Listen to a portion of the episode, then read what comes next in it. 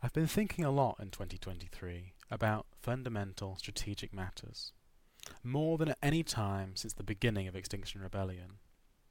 My work was mainly focused on refining and enhancing an established civil resistance model of how to cause trouble effectively. The basic frame was look, let's work together to create a massive, non violent disruption and push the state into making big reductions in carbon emissions. We were pushing up against a boulder called the carbon regime. Now, like Sisyphus, I see that we were doomed to watch it roll back into our faces. In 2024, I'm working on a profoundly different framing. It goes something like this Look, the carbon regime has totally fucked up, so the climate crisis is now locked in. We don't need to create massive social disruption because it's going to happen anyway. The regime will collapse under the weight of its own contradictions. So, what's next? We need to build the next civilization and stop fascism from taking us to terminal hell. It's a bit long, but you get the idea. That's the job, like it or not.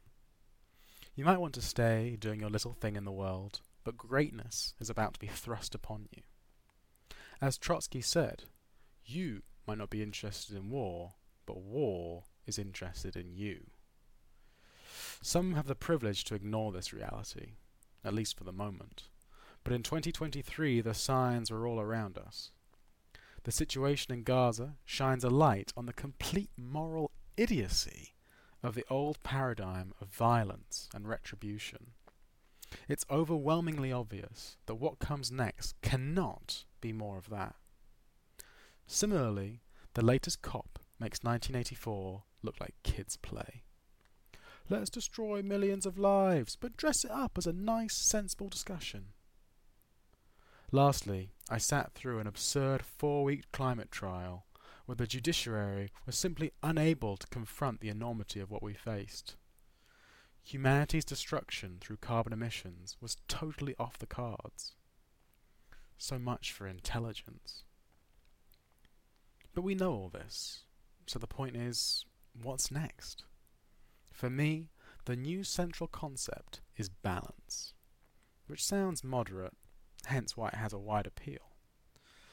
In the present context, in which everything is so imbalanced and getting exponentially worse, the notion of balance becomes a necessarily and paradoxically revolutionary idea. A balanced revolution, as theorized by Edmund Burke and Thomas Paine, is actually against revolution in the sense that it's against the uprooting of human connection by psychotic utopian projects, whether they be communist, fascist, or neoliberal. Over the year, I'll outline different aspects of a balanced revolution as I get more ideas about how to do it, from working on practical designs, for example, how to hold public assemblies, how to door knock, how to stand in elections, how to create functional ethical control systems. As always with what I do, it's about turning theory into practice and practice into theory. The mission is to empower people to see the big picture, one that transcends the traditional categories of politics, economics, social connection, and spirituality in favor of a new fusion of confrontation and dialogue. At this time of total crisis, new social formations need an overarching and uncompromising ideology. What we create over the next decade has to be a credible national and international entity. Think early Christian church, but without the crappy bits. That can give us a real shot at survival. A big part of the project is to bring on the leadership of the younger generation so they, in turn, can take their generation through the upcoming turmoil with a degree of intelligence and grace.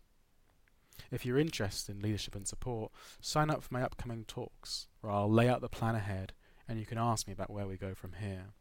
Together we can lead humanity out of this mess. It may be too late, of course, in which case, so be it. But it may not be. And my intuition, for what it's worth, is we ain't seen nothing yet, both in a negative and a positive sense. Many of us don't want to go gently into that extinct night. The collapse of society means that revolution is now inevitable. Transformation is coming, and it's up to us to guide it. That's the light bulb realization that light comes out of the dark. I wish you all a bright new year, whatever it may bring. Thanks for listening to this. You can find more at rogerhallam.com.